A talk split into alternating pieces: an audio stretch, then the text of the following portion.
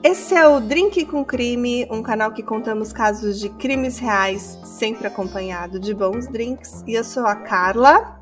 E eu sou a Juliana. E hoje tem episódio novo e tá muito bacana. E semana passada a gente fez um caso vintage, um caso lá dos anos 1800, e agora a gente tá trazendo um caso atualíssimo. É isso aí, Gil? Sim, hoje nós vamos falar do caso de um cara que está sendo chamado de o novo Jeff Demer, ou Demer 2.0, The New Age Demer, e por aí vai. Então teremos uma história com bastante gore, sangue, canibalismo, e fica aí os avisos de gatilho. E também recomendamos não comer enquanto escutam esse episódio. Ai, ai. Prepare-se. Então, bora pro caso? Bora. Em 2019, um homem nu, coberto de sangue, começou a bater a porta de uma casa na cidade de Benetton, no Michigan, Estados Unidos. O homem estava desesperado e dizia que estava sendo perseguido por um cara que usava uma saia de escocês de couro. Essa roupa escocesa, na verdade, chama-se kilt. E esse homem estava atormentado e ficava repetindo: me ajudem, mantenham ele longe de mim. Ele quer me machucar, ele quer me matar. A polícia foi chamada, ouviu o homem que relatou que tinha ido a um encontro com outro homem que morava na vizinhança e que se chamava Mark. E durante um sexo casual, o cara ficou violento e ele fugiu desesperado, achando que poderia ser morto. E ele indicou qual casa que o homem morava. Era uma casa de tijolos, o que não é muito comum nos Estados Unidos, com dois andares e um porão, e era a casa próxima ao cemitério, o que, considerando o nosso contexto da história, fica um pouco mais sinistro. E a cidade de Benetton é daqueles lugares nos Estados Unidos com pouquíssimos habitantes. Para vocês terem uma ideia, segundo o censo de 2018, a cidade tinha 3.063 habitantes. Então, as casas na, lá em Benetton ficam muito distantes umas das outras, o que significa também que o homem nu ensanguentado andou uma distância considerável sozinho e à noite até encontrar uma casa e pedir ajuda. A polícia foi à casa onde residia o tal homem chamado Mark Latunsky, de 50 anos, o Mark falou que estava rolando um sexo BDSM consensual, só que em algum momento outro homem se assustou e fugiu, mas nada havia acontecido. E não foi registrada nenhuma ocorrência policial e vida que segue na pacata cidade de Benetton. E a informação desse primeiro relato veio dos vizinhos e policiais que posteriormente serão testemunhas no julgamento. Até que uma segunda ocorrência parecida aconteceu. Só que dessa vez temos uma extensa ligação ao 91 para contar a história. E ressalto que o nome do homem que foi vítima não foi divulgado, porque ele está vivo e tem direito à privacidade. Em outubro de 2019, um homem ligou para o 911. Ele estava perdido, andando na rua à noite, em um local que ele não conhecia. E ele parecia estar apavorado e tinha uma faca de cozinha na mão. Ele achava que poderia estar sendo perseguido pelo homem que o sequestrou. E a atendente fala que vai mandar uma viatura para a localização que ele estava e que ele teria que largar a faca quando a viatura chegasse. E ele fala que sim, que vai largar a faca e que não tinha nenhum problema com isso. E aí, ele começa a contar para a atendente a história, de uma forma um pouco confusa, porque ele estava completamente aterrorizado. Ele contou que é um advogado de Nova York que tinha ido ao Michigan para trabalhar num caso e deveria encontrar uma pessoa a trabalho na rodoviária. Enquanto ele aguardava lá na rodoviária, ele conheceu um homem, um homem interessante, um homem gentil, educado, que deu em cima dele, que obviamente se tratava do protagonista desse caso, do caso de hoje, o Mark Latunsky. Ele tomou um refrigerante com Mark enquanto eles conversavam e foi só isso. E essa é a última coisa que esse advogado se lembra, até ele acordar amarrado em um porão. E ele afirmou que ele tinha certeza que havia sido drogado por esse homem, mas ele repetia que não havia consumido nada, que não tinha tomado nenhuma droga. Então, provavelmente, o Mark teria colocado algum Boa Noite Cinderela no refrigerante dele. E o porão que o advogado acordou era aterrorizante, cheio de correntes e brinquedos sexuais, mas, para sorte do advogado, ele conseguiu alcançar uma faca que estava no porão, cortou a corda e fugiu da casa. Após correr por uma longa distância com a faca na mão, ele ligou para o 911 pedindo ajuda e ele ainda achava que poderia estar sendo seguido. E tem uma hora na ligação que ele vê um carro passando pela estrada e a atendente afirma que não é a viatura, então ele entra em pânico, achando que poderia ser o Mark. E até o momento que ele encontra a viatura, finalmente larga a faca e se sente seguro, aliviado. E, e a gente vai deixar só um trechinho da ligação aqui para vocês sentirem o alívio na voz dele, após se sentir ali mais tranquilo ao encontrar os policiais. It's over here. He He sees you. Okay. I just want him to know I'm not armed. He knows. I'm not armed. He knows. Yes, sir, I am. I'm not armed. I'm just really happy to see you. No, sir, you do whatever you have to do. You're the police. Stand in front of my car. Whatever you need, sir. Okay, I'm going to hang up on you, okay? Yep, he'll take good care of you. Charlotte County 911. E esse advogado ele não processou o Mark e não foi registrado nenhuma ocorrência policial contra o Mark. E mais uma vez ficou por isso mesmo. E a história sempre se repete, não é mesmo? Em 19 de novembro de 2019, que foi basicamente um mês depois da ocorrência anterior, um homem de 29 anos liga para o 911 e diz que precisa de ajuda porque estava fugindo de um homem muito assustador. Ele contou que o homem o levou ao porão cheio de correntes e o assustou, até que ele conseguiu fugir. Na ligação, ele está bem aterrorizado e acha que o Mark está o perseguindo. E ele fala: Tô tentando escapar e não sei onde estou. Ele está vindo atrás de mim. Ele é louco. O atendente pergunta onde ele está e ele diz que não sabe, ele não conhece o local, estava completamente perdido. E o atendente do 911 fala para ele procurar um lugar seguro, uma casa na vizinhança e ficar lá até a chegada da viatura. E o homem diz que está vendo uma casa e bate na porta. O dono da casa demora para responder. Provavelmente ele ficou com medo do homem aterrorizado, mas ele finalmente abriu a porta e os dois aguardaram a viatura chegar. E a polícia foi à casa do Mark. Ele explicou que foi um mal entendido e o homem não quis prestar queixa. Então, nada aconteceu. Mark não responderia criminalmente por nada. Mais uma vez, né, Juliana? Três vezes. E quem é Mark Latunsky? Mark é um homem de 50 anos, branco, de cabelos compridos e grisalhos e bigode, um homem bem grande, corpulento e ele adorava usar roupas de couro. E algumas vezes usava um rabo de cavalo nos seus cabelos compridos. Ele nasceu e foi criado e continuou morando na mesma cidade em que tudo aconteceu, na pequena Bennington, no Michigan.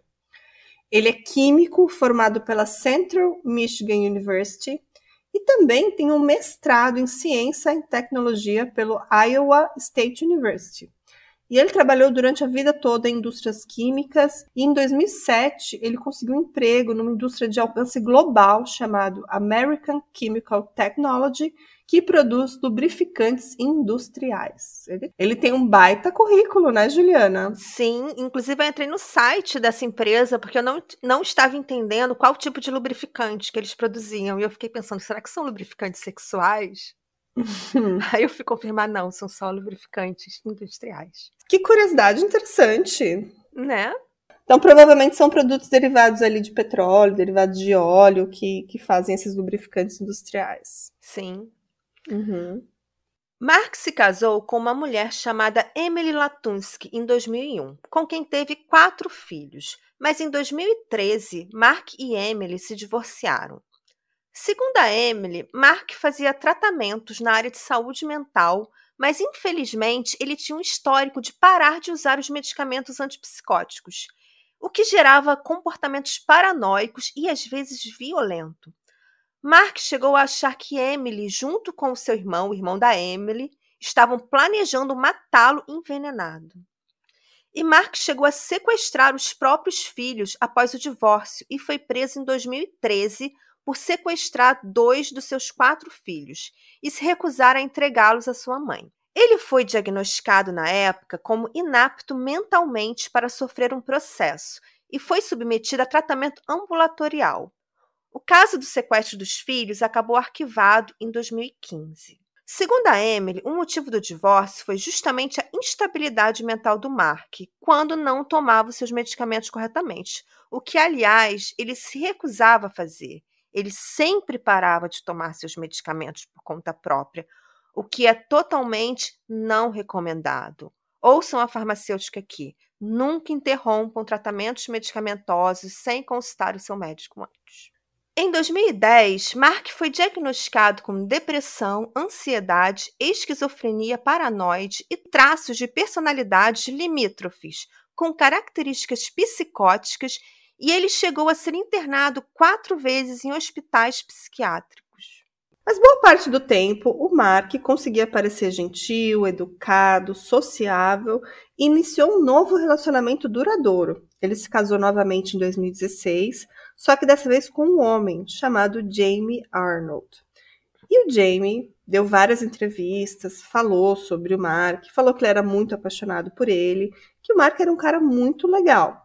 Mas que enquanto o Jamie queria ali ter uma relação amorosa monogâmica com ele, o Mark queria não só ter um relacionamento aberto, como também queria que o Jamie participasse dos seus encontros sexuais dele com outras pessoas. E o Jamie, enquanto teve esse relacionamento com ele, disse que era comum voltar do trabalho, encontrar o Mark com outro homem em casa, esperando ele para um sexo a três.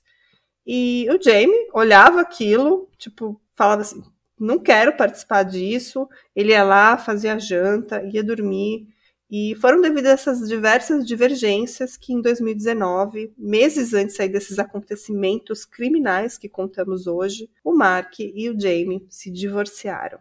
Em 2019, o Mark também perdeu o emprego numa indústria que trabalhava, depois de terem o acusado de contaminar propositalmente os produtos produzidos.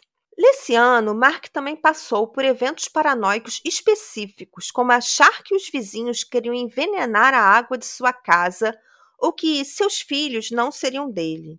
Em julho de 2019, ele foi preso por quatro dias por não pagar pensão alimentícia e em agosto, a Emily entrou com um pedido para suspender os dias que Mark passava com os filhos no acordo da guarda compartilhada das crianças.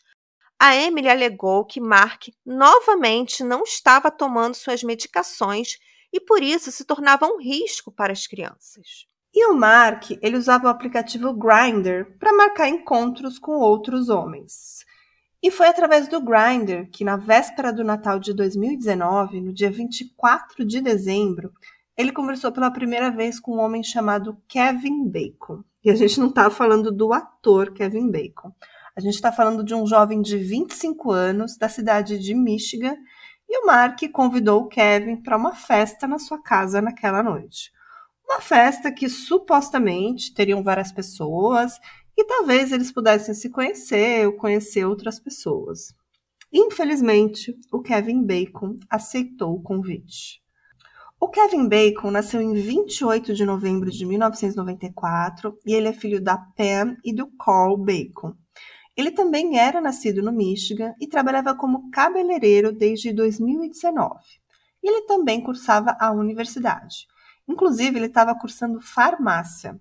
Para quem não sabe, a nossa amiga Juliana, que já se apresentou e já falou, mas ela é uma excelente farmacêutica, maravilhosa. Sim.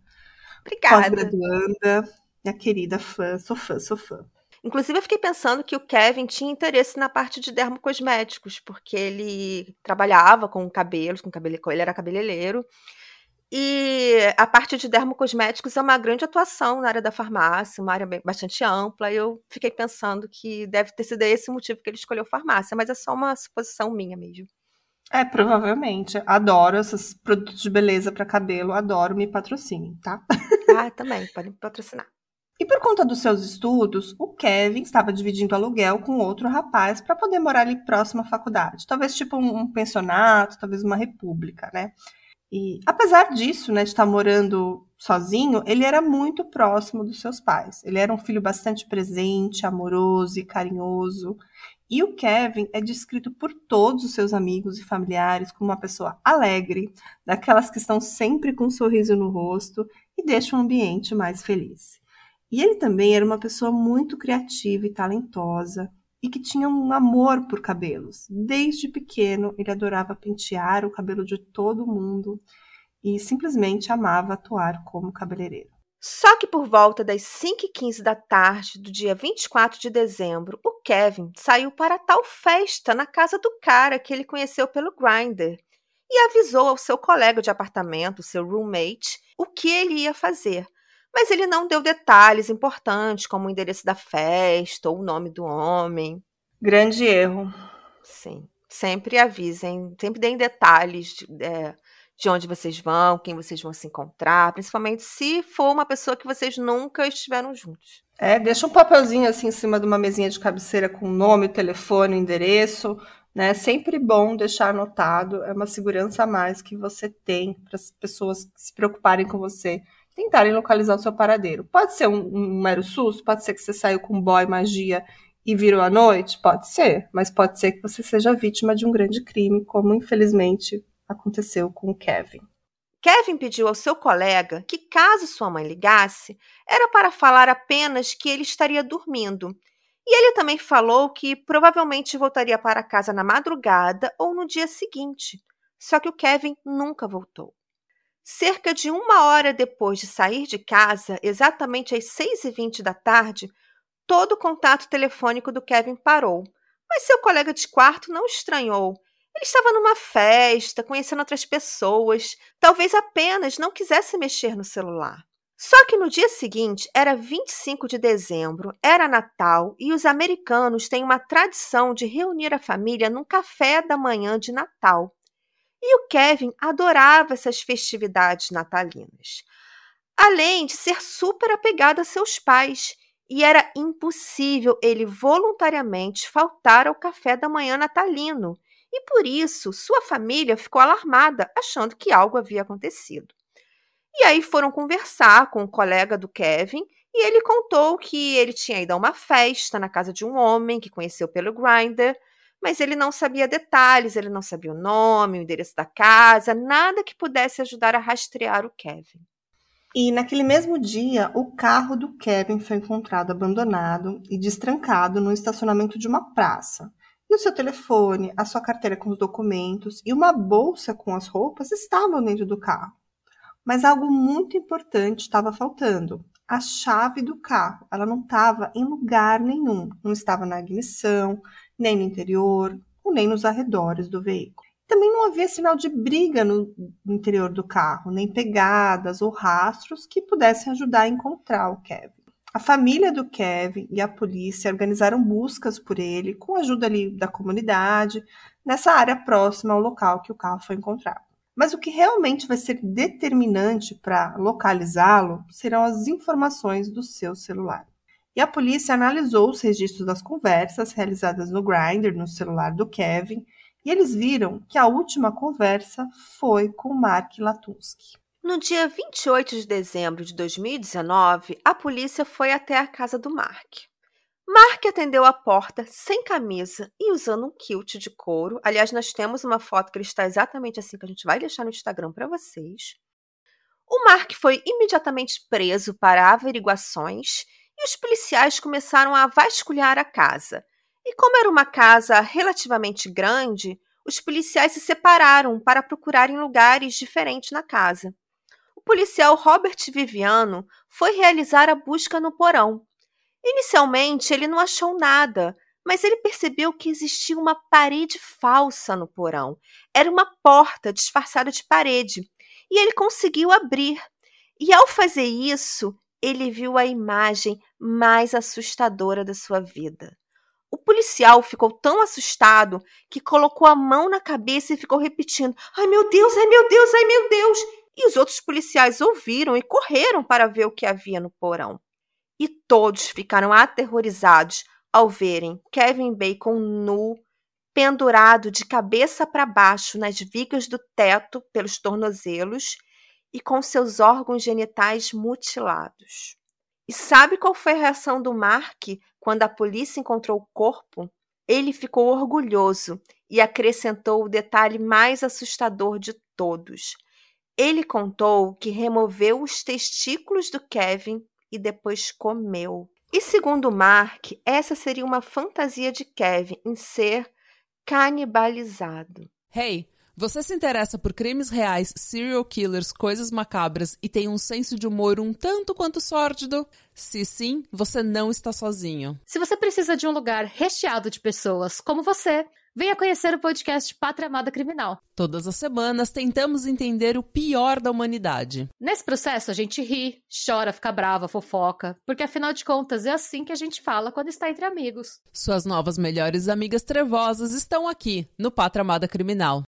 E segundo a versão do Mark, eles se conheceram no dia 24 de dezembro, véspera de Natal, naquele mesmo estacionamento onde o carro do Kevin foi achado.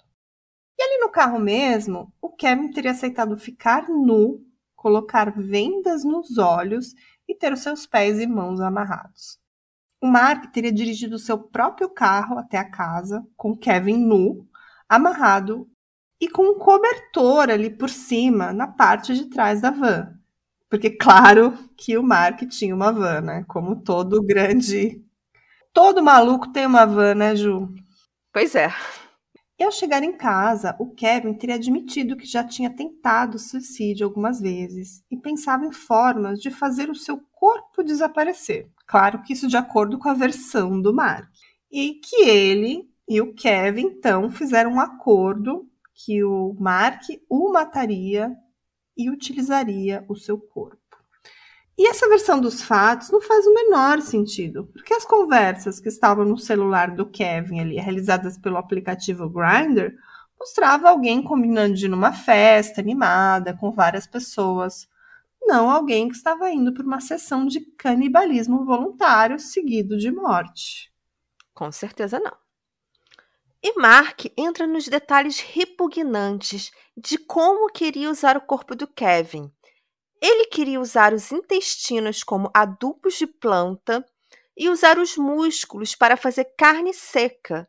E após o assassinato, a polícia verificou que havia uma entrega de um desidratador de alimentos para Mark, que a polícia acreditava que seria usado no processo da obtenção da carne seca humana.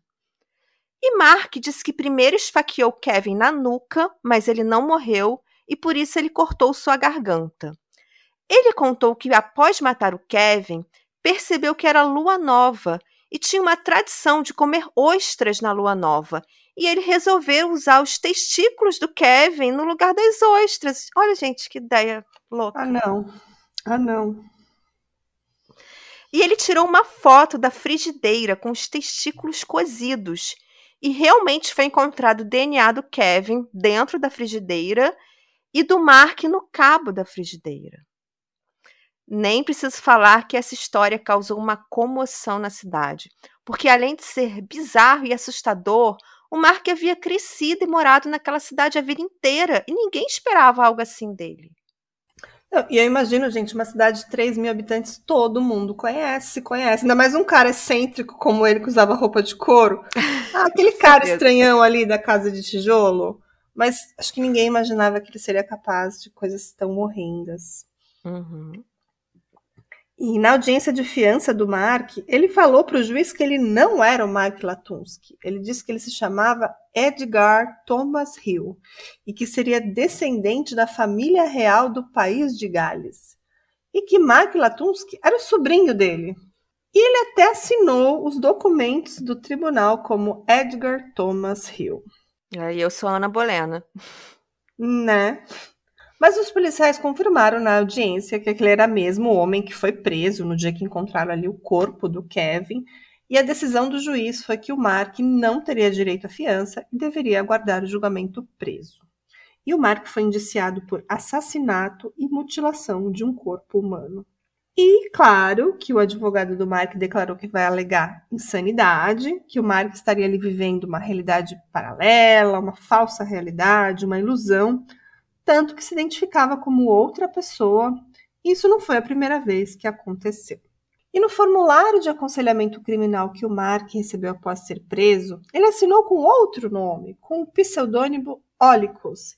E esse pseudônimo, inclusive, está sendo investigado aí, porque ele está associado a uma página do Facebook que acreditam que também pertence ao Mark Latunsky. É porque as fotos nessa página são só do Mark, então, uhum. obviamente, é dele. Sim. E esse nome Ólicos, na verdade, é o apelido de um cara mais famosinho, que é um acompanhante gay de Detroit, que nada tem a ver com o caso. Só que o Mark provavelmente achou o pseudônimo dele legal e copiou ali e usou na sua página pessoal. Mark Latunsky foi enviado a um centro de psiquiatria forense para ser avaliado se ele tem ou não problemas mentais e se estaria apto para enfrentar um julgamento.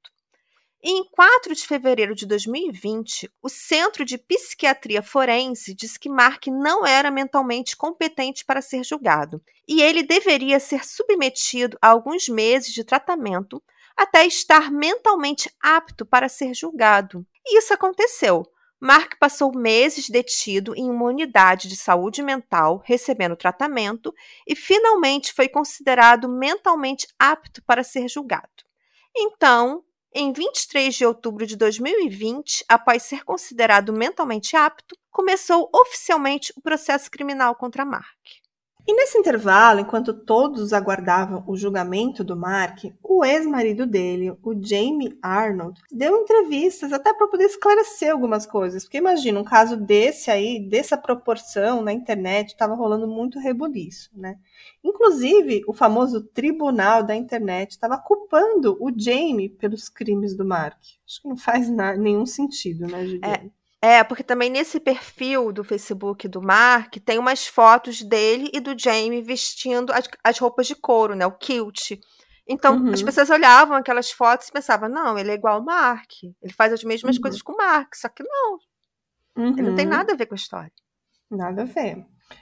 E ele chegou a falar que com ele, o Mark era um cara super gentil, carinhoso, e que ele não imaginava um monstro que havia escondido dentro dele. E o Jamie nessas entrevistas está visivelmente emocionado, e principalmente ali com a por saber, né, que o ex-marido dele tirou a vida de uma pessoa que levou à morte o pobre Kevin, que parecia ser um rapaz jovem, cheio de vida e foi brutalmente assassinado e mutilado. E ele diz que nem consegue imaginar o sofrimento dos pais do Kevin e ele também prestou condolências para a família.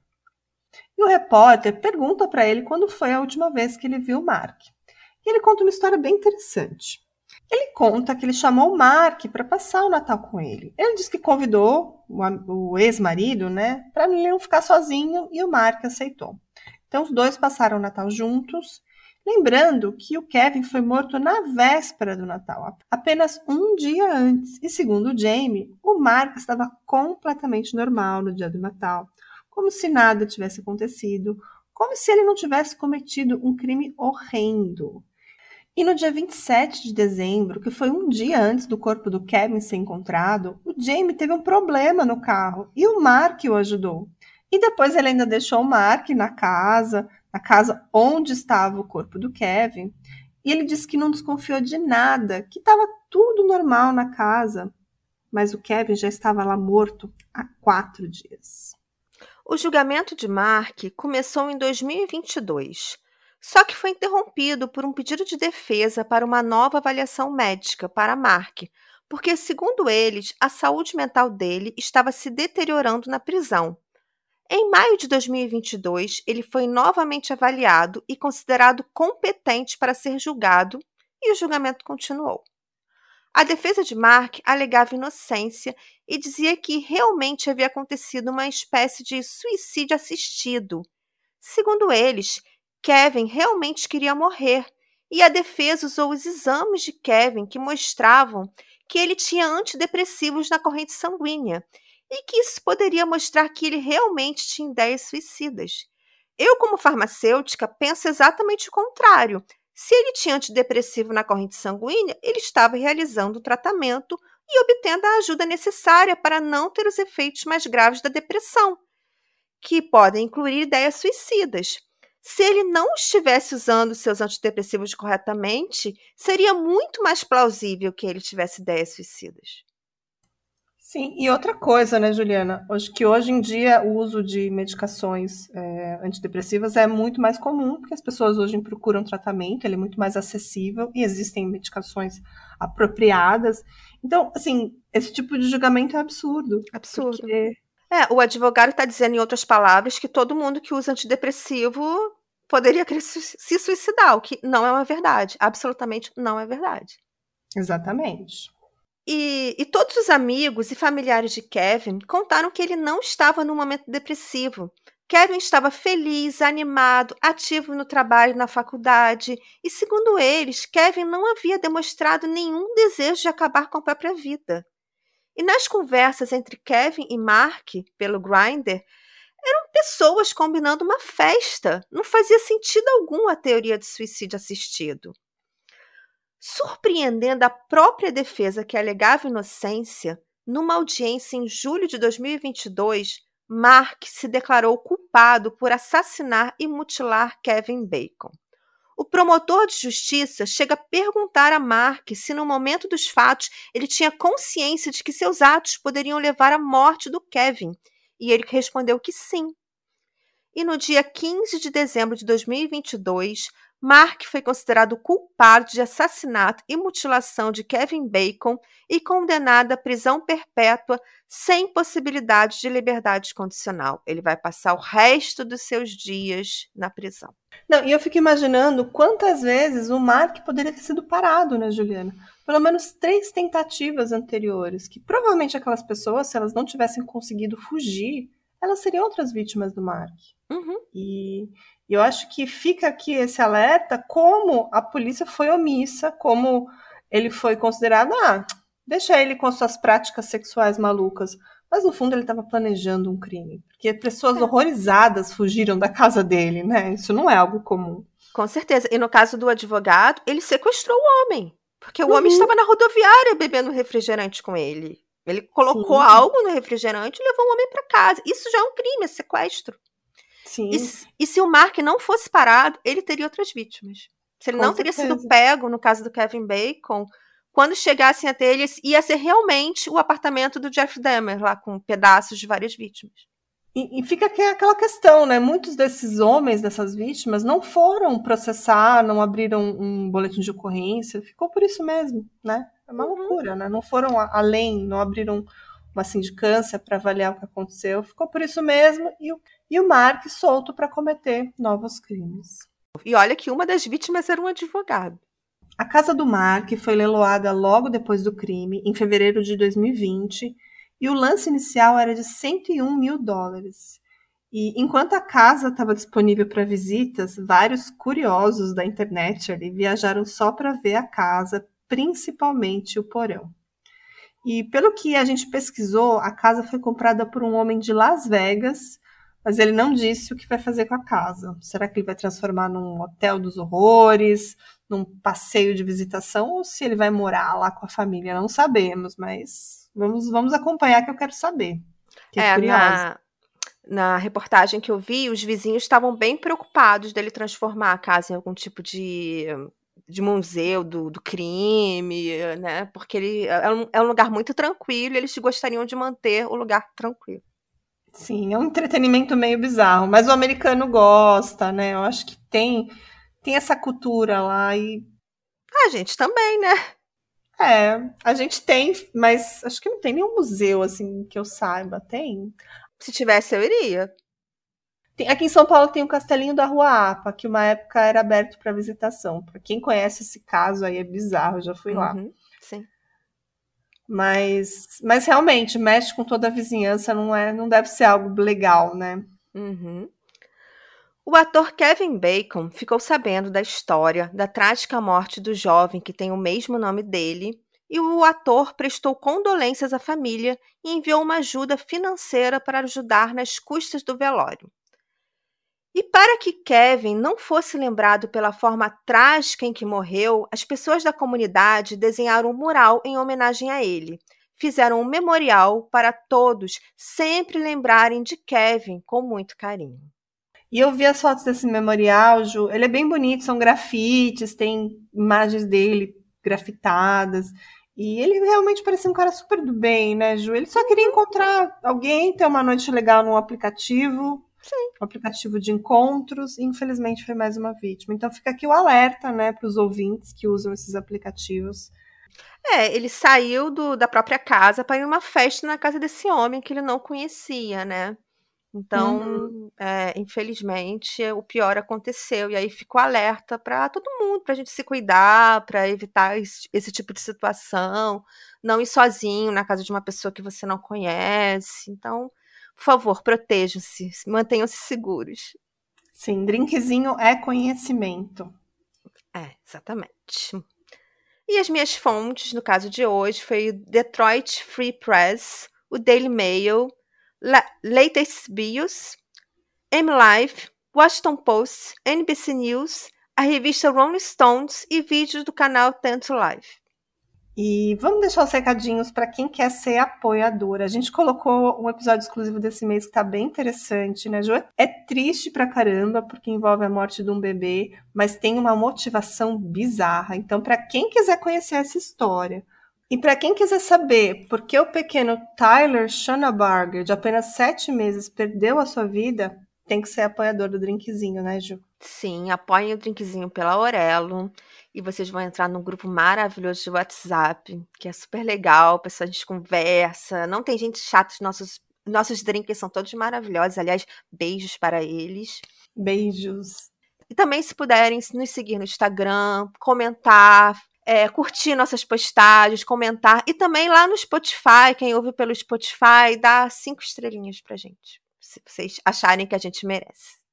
Sim, por favor, ajude a nossa notinha a subir, porque teve uns hates aí uma época que apareceram. Sabe o que a galera podia fazer? Deixa um comentáriozinho legal na sua plataforma que você ouve. Incentiva a gente a continuar o drinkzinho, porque é muito trabalhoso. A gente faz isso com muito carinho. E a gente gosta de saber que tem gente que, que gosta da gente, mas sempre tem um hate que aparece e a gente fica triste. Então, avalie a gente positivamente pra gente ganhar nosso dia. É isso. Isso aí. A gente se vê no próximo episódio. Tchau, gente. Beijo. Beijo, tchau. Ah, ficou Fechou. ótimo. Hey, você se interessa por crimes reais, serial killers, coisas macabras e tem um senso de humor um tanto quanto sórdido? Se sim, você não está sozinho. Se você precisa de um lugar recheado de pessoas como você, venha conhecer o podcast Pátria Amada Criminal. Todas as semanas tentamos entender o pior da humanidade. Nesse processo, a gente ri, chora, fica brava, fofoca, porque afinal de contas é assim que a gente fala quando está entre amigos. Suas novas melhores amigas trevosas estão aqui no Pátria Amada Criminal.